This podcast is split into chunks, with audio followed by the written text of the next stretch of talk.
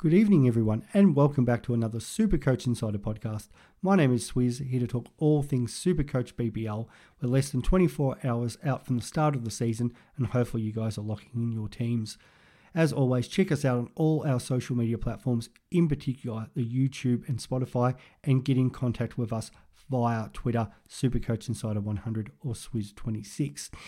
All right, before we get into talking about my team, a few shout outs. Um, well done to the Honeyball boys on their preseason released some great content. We've got their fixture sitting there, so thank you for the work they've done. Um, well done to all the other content creators and experts. There's a great article that's come out today, which includes myself. Thank you to Tim Mitchell, uh, there's Herald Sun, Super Coach, and also Code Sports for releasing that. If you haven't already, check that out. Uh, we're sitting here in my podcast room, into the cricket spirit. Got my Steve Waugh portrait Dyson Heppell's wearing my cricket top. I've got my Parkfield top on. So, yeah, ready to go, pumped up for this team release. Okay, so my team, we'll start off with the wicket keepers. Not a lot has changed there. I've moved Billings into the wicket keeping spot and McDermott on the bench. Uh, as I talked about in our team discussions the other day with Hobart, McDermott is uh, just a, just should be a lock in most people's teams. 88k for a guy who was the second highest scorer two years ago. Did have a round of over 300. Uh, so, you know, you, are not going to expect that from him again. But yeah, there's some person, uh, there's a player that we can just sit there and hold. Um, he'll come in handy for some matchups and hopefully um, either makes us cash that we can move on to someone else or we just keep for the season and becomes a very handy double game player. Sam Billings will take the gloves for the first couple of games until Pearson comes back from the PM's 11 match. So that gives him a second way of scoring points. Uh, first game, he may bat as low as five or six, but after that, we can see him moving up that order to either three or four um, when Labuschagne and Khawaja joined the test team. The batsmen, all my batsmen outside of Colin Munro, have a second string to their bow. Uh, and I prefer that because if a player comes out and makes a duck or a low score, you know they can impact the game in other ways. So Munro there with the triple game, you think he's going to probably get a start or, or hopefully turn into a big score in one of those matches.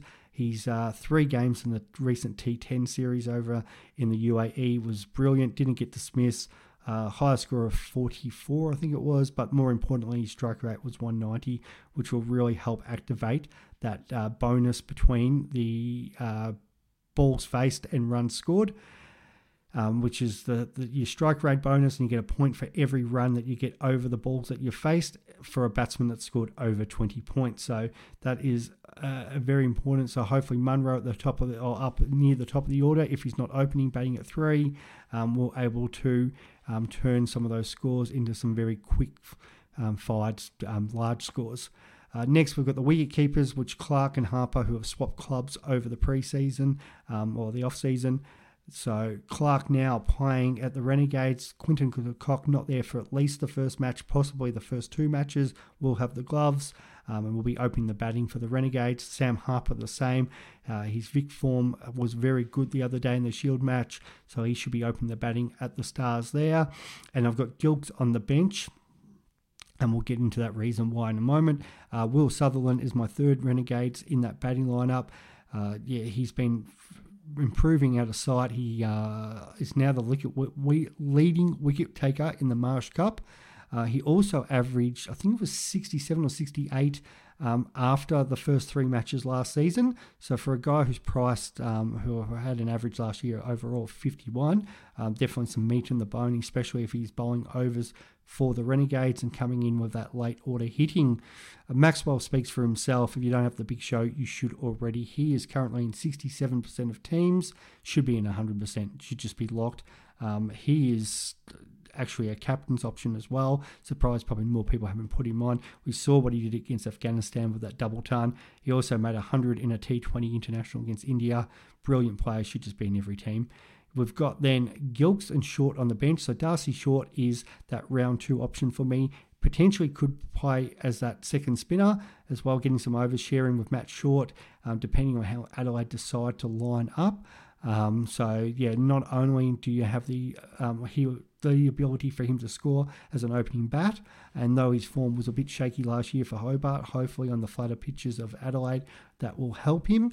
um, but also the fact that he may have the roll the arm over for a couple overs and potentially pinch in and get a wicket. Then we've got Gilkes. So Gilkes could potentially become Cooper Connolly. If Cooper Connolly looks like opening the batting, um, it's probably a, a, trade that I'll, well, it will be a free trade that I'll make. Um, Gilkes plays after Connolly, so a later play in the round gives me that option to move him. Um, and Connolly, who just made a, a big 90 off 40, I think it was about 48 balls um, in a practice match the other day in Perth. So he's definitely food for thought, and that would give me an extra 31k. Uh, but the I would like to potentially keep Gilkes, and I have looked at someone like a Sam's, but it's a little bit more money than I wanted to spend on my bench there. And the reason for that is because they have a round four double, and not many people are going to able to have five Thunder players in their side. So that's where I'm thinking about getting bit of a leg up by starting a Thunder player on the bench who will still be batting in the top three of the order, potentially even taking the gloves in some games, depending on what they want to do with Bancroft. In regard to the bowlers, uh, Neser looks like he will play that first game. If he doesn't, then I might have a, um, a rethink of that. But at the moment, I've got Neser and Curran. Uh, not only are they fantastic players who are going to bowl bat, um, you know, as potentially as high as six, um, but they are also very good VC and captain options because of the way they score. Uh, Neser in particular, yeah, even if he doesn't play three games, that, that rolling break even will adjust to take into account that he only plays two games. But if he does start, I think you've probably got to lock him in. He, if he doesn't, um, yeah, there's potential I drop Curran down and go to a Jhye Richardson, but I'm kind of a little bit worried um, just because of the management of Jhye, um, and it is obviously a lot of money to spend for one player when I can sort of um, spread that cash over two big premiums there. Uh, the other thing is Tom Curran, I do want to have because Sean Abbott has been carrying a little niggle. Um, condolences to the Dwarshuis family. So they've had a death in the family. Um, so there's potential that Ben Dwarshuis doesn't play that first match, which does uh, make Ben uh, Tom Curran's uh, role with the ball even more important. With the fact that they've already got Hayden Kerr out, uh, we talked a little bit about that with the Sydney Sixers uh, team review in regards to Kerr being out and where Curran could bat. So um, I'm a big big fan of him, and the whole plan with these two players, depending if it is go up to say get Richardson or even swap over to an Aaron Hardy, who I have had in for a lot of this preseason. Uh, just questions that will he uh, bowl as much as he was going to because Matt Kelly looks like he's going to be fit. Um, so I do have a few questions about that. I do don't mind Behrendorff as well, but uh, he will come in at 11, so he won't get those batting bonuses. But be it any of those guys, um, they do unlock getting in Matt Short next week, and that's the most important thing for me. And we'll get into that in a bit of a moment. Excuse me, and then we've got the Renegades bowlers. So I did look at Kane Richardson, had him for a while until he got that glute injury. Still think he probably plays, but a little worried about taking an injured player like him with a double. Uh, so Zampa and Mujib, uh, Zampa's World Cup was brilliant, leading uh, wicket taker of all time in a World Cup. So definitely an option uh, that I think we should be all considering there.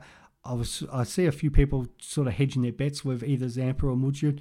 Um, picking both of them just means that I think one will get off the chain and one won't. So at least I've got the one that will get off the chain and score really well. Um, I don't want to kind of be guessing that. Haris Rauf, the guy bowls 150k Thunderbolts. The only issue is, though he's just been cleared from Pakistan and there's a chance that he potentially might not get picked for that first game because he's only landed in the country as of today. I um, I still, if he is picked, I definitely want to start him um, there is uh, his contract is only for the first five games, so that doesn't include round five. So he will be missing. But the, for a guy who can, um, you know, dismantled international batsmen, um, if he gets the opportunity to bowl at the death against some tail ends, he could really pick up some massive scores. So that's a player I want in. Uh, then we've got Ben Manenti from the Adelaide Strikers. He's the likely main spin option there at Adelaide there is a chance that they go in another direction. Maybe a Boyce will just play short and and uh, and short as the two spinners. But I um at the moment I'm backing Manenti to be that player, low break even, and could be a very good player for the double in round two. He has uh you know. It, I think though he hasn't you know set the world on fire in previous years, uh, quite a few of his scores are bigger than that break even of 24 of his. Tanveer Sangha coming back from that back strain from last season, did play in the international series in India. Uh, and at 83k, uh, looks a very good cash cow for us. He's got previous form a couple of seasons ago where he did sort of jump up to that 150, 160k mark. And with the Thunder now, with that round four match, as we've talked about, yeah, I really want to double there. I can see people just at least starting one Thunder, which seems to be Sangha. And the reason for that, again, is so if you make the three trades from round three to round four, you've at least got four Thunder in the team. I'm kind of looking at a way I can have five Thunder for that week uh, just to sort of give me a leg up. In regards to my trades from round one to round two, the ideal situation will be Neser goes up to Matt Short, which is roughly 50k. Curran goes down to Payne, which is roughly 40k.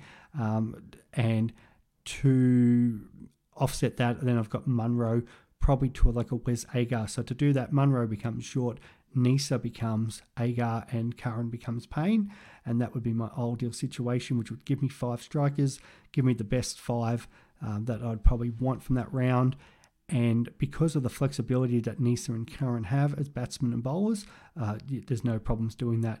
Uh, the the issue you do have if you have all batsmen in in your batting lineup or bowlers in your bowling lineup is you don't have as much flexibility when you're making your trades that week. So you probably kind of want one of those dual position players in either line. So you do have some flexibility when you're trading each week. In regards to VC and captain options, as you can see there, I've got Neser. If it's not Neser and he pulls out Munro as the obvious one there, you kind of want a heat player. Some people are starting non um, playing players.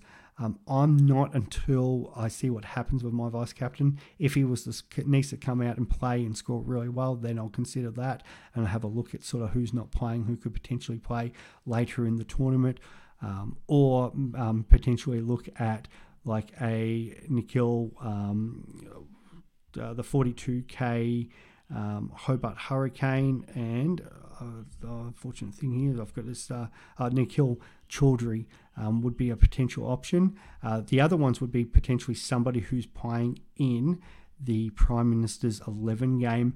Um, that you know is going to come in later on, um, potentially maybe like a Mark Steketee if he wasn't to play either of the first couple of matches and you wanted him. Um, it's just a lot of money to keep there for that round one and two that he's not going to play.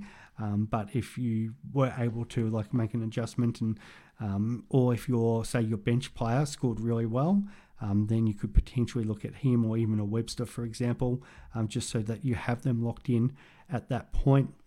In regards to the highest owned players, so as I said, Maxwell's in 67%. Josh Philippe is the one that I'm fading at the moment, 50%. Has been one of the best batsmen in Supercoach. I think it's kind of you've got to have one of McDermott and Philippe. Um, but yeah, there I've looked at maybe going Curran down to Philippe and then Neser up to Richardson, which I don't mind as well. Um, the problem is then then I've got to kind of hold Philippe, though he doesn't have any buys, which is nice. At the same time, uh, he doesn't have any doubles on the horizon, uh, and I need to sort of plan around how I'm going to get Matt Short in. So the the only way I could probably do that if it was um, let's just say Curran went down to Philippe and Neser went up to Richardson. Nice Richardson to short is easy done. Munro to probably Agar, but then I'm relying on potentially trading someone out that I don't want to trade out just to get David Payne in. Um, the only way I could potentially do that is then moving Gilkes to Connolly and then trying to move around maybe a Sangha to get in Payne, who's already on my bench. But then I'm kind of mucking around my structure. As you can see at the moment, round one there, um, I've got all 11 double, triple players. Round two, hopefully I should have five Adelaide players. Round three, with um, the way it's working out, Rauf will still be here. So I'll have, uh, that's could be as, as many as 10 stars and renegades. Round four, we'll have then five um, Thunder. So that's the perfect way to maximize my doubles on field. Uh, third is McDermott at 48%, and then it starts to drop off. Darcy Short then at 40%. Uh, fifth is and sixth are two players that I am again fading. Stoinis at 38%. I just worried about how high he bats and where how many overs he'll get.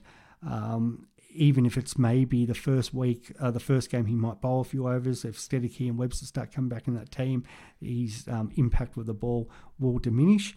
Um, so it's somebody I'm happy to take on. He, you know, 116, there is some value there if he does get off the chain and, you know, smashes the ball like we have seen in the past. Um, but, you know, he is that cheap for a reason. Like last year, he did score only the 100 in the games that he played.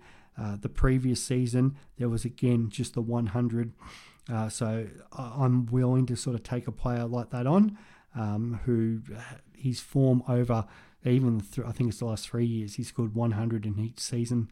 Uh, Swepson, no guarantee that he even gets picked, uh, so that's a watch this space for tomorrow night.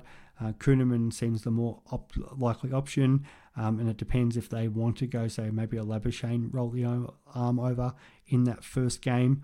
Um, Matt Short, highly owned in the ninth, 35%. Uh, so we've talked about that. If you don't start him, you need to get him in. He should be 100% for round two, but I've got no issue if people want to start him up against the Heat. He could have an absolute field day. His break even, the worry is it's only 80. We've seen this guy score massive before, so he, you know, you could be looking at him going up in price, but I think all us non-owners will be hoping he goes down. Uh, then you've got Hardy in an 11th spot there at 32%. Probably the biggest ones is the Cox still in 28%, not playing game one. So need to take him out, but probably have a plan for him uh, to bring in for game three. Sam Whiteman at uh, the 16th highest at 26%. Um, looks like he's fallen out a little bit of favour um, with the Scorchers lineup. Uh, they've brought in um, the they've got Erskine, I think it is. Evans batted really well the other day as well in the practice match, and Connolly. So they've got a couple options there, and they do have Crawley coming back. So even if Whiteman plays game one, Crawley could be in as early as game two or three, and then you just find him out of the out of your side. Uh, Daniel Sams is one that I do like at 23%. Um, yeah, in a perfect world, would love to stash him on the bench. I think if you own Stam, Sams for game rounds two and three before his double, um, that's a big tick for you there. Uh, just looking around, looking a few. Mitch Marsh in 18%, take him out. He is playing in the Test series, so I wouldn't worry about that. Josh Brown could be an interesting one, 15% own. Um, really good one to loophole off your bench if you want to um, do that. Um, if he was to open the batting, he made a fantastic 100 the other day in the practice match. Um, so, one to sort of look at. I uh, don't know why Harry Nielsen's in at 13%, even though he's got his double round two, and I know he's 63k. Um, there's just better wicket keepers to look at there for a double. Hit. The guy's going to bat eight or nine. Uh, Hayden in 13% still injured. Hamish McKenzie, not a bad one at 42k if that's the guy you're looking to loophole, because um, he potentially could become a spin option throughout the season. Uh, Agar was back bowling, but I know they really do like McKenzie. And Paul Walter is probably the last we'll talk about at 12% there. Um, does have the triple game. Uh, they do like him, the, the very big uh, hitting. Um, overseas English player could um, bowl a few overs. Uh, just it depends. I think his role is going to change in each game. I think the first game he's probably going to bat maybe seven um, may not bowl, maybe bowl one or two. The second game, he probably bats a little bit higher and has a bigger impact with the ball. And then maybe some of these heat players come back. So I think you're going to see different scores from Walter. At 105k, it's not a bad risk because it's only a break even of 102. So uh, definitely manageable over the, uh, those three games to at least get your return in investment back. So um, yeah, I, I, don't mind that as well. So there's sort of the players uh, of those percentages that you should be considering. Uh, Jake Fraser McGurk's another one I didn't mention. Uh, potentially could open the batting or bat three. Um, if he was to be named in that position, then I am very interested in him as a bench option. Um, but if he um, isn't in that side or batting sort of five or six, then I would be looking at one of these other rookies instead. So yeah, that's how my team, always bowl first, is looking like. And realistically, the only thing that's changing is Gilkes, Connolly, and potentially Neser, depending on how his fitness is. And then we will touch base throughout the round and also um, leading into round two. Let us know how you're going. Um, there will be a podcast coming out soon um, rating your teams, and we can have a bit more of a chat about that. Thanks for tuning in, and we'll talk soon. Bye.